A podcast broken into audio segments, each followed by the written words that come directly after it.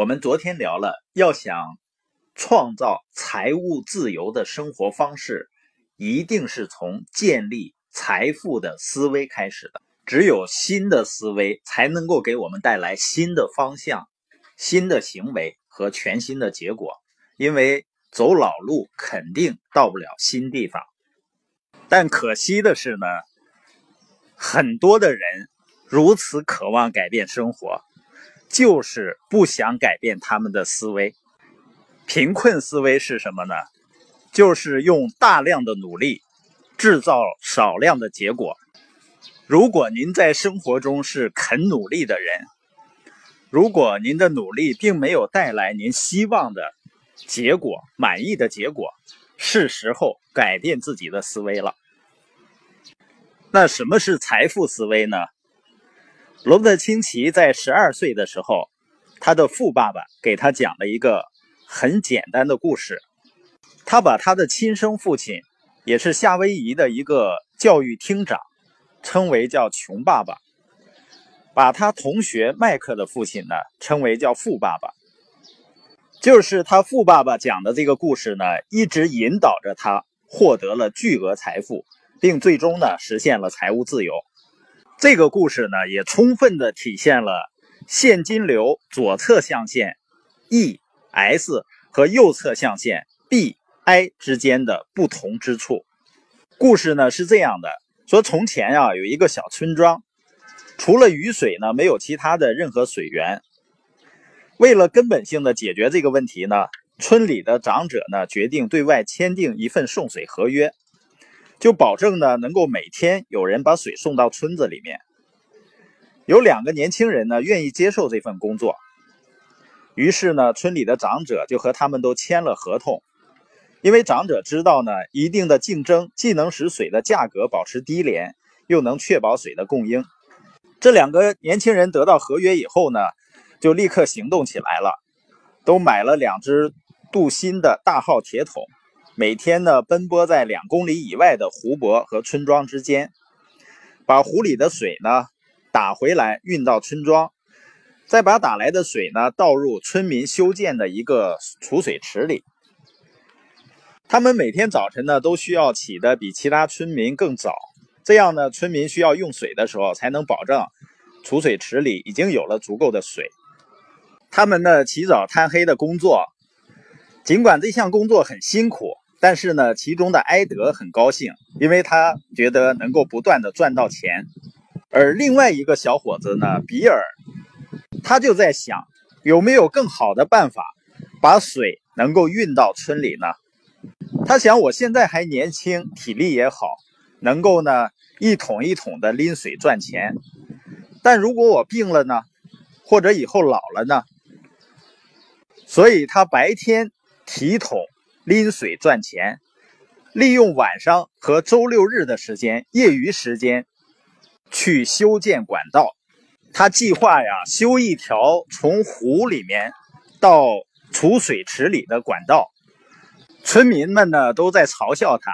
说谁见过有管道来送水的呢？都见别人是提桶来运水啊。另外呢，因为比尔需要白天提桶，晚上修管道，所以他工作更辛苦。而他把提桶的一部分钱节省下来，去投资去修建管道，所以他的经济压力也会更大一些。这样呢，1年2年过去了，比尔的管道呢，终于修成了。水呢能够一天24小时、1周7天不间断的为村民供水，而且呢还更干净。村民们呢纷纷要求从比尔的管道上接水龙头，这样呢每天村民早晨起来打开水龙头的时候，管道就在为比尔工作，因为管道帮助比尔把水从湖里运到村民的家里。随着管道里的水源源不断的流到村民家里，钱呢也就不断的流到比尔的口袋里。而埃德呢，他这个时候要想继续赚到钱，就必须不停的继续提桶。这时候呢，比尔在思考，如果这个村庄需要水，那么其他的村庄也一定需要水。于是呢，他重新制定了自己一个商业计划，开始向很多的村庄去推销它的快速、大容量、低成本，并且卫生的送水系统。这样每天数以十万、百万计桶水，源源不断的流向千万个家庭里面，而比尔呢，也会获得源源不断的收入。最重要的是呢，因为管道在为比尔赚钱，在为比尔工作，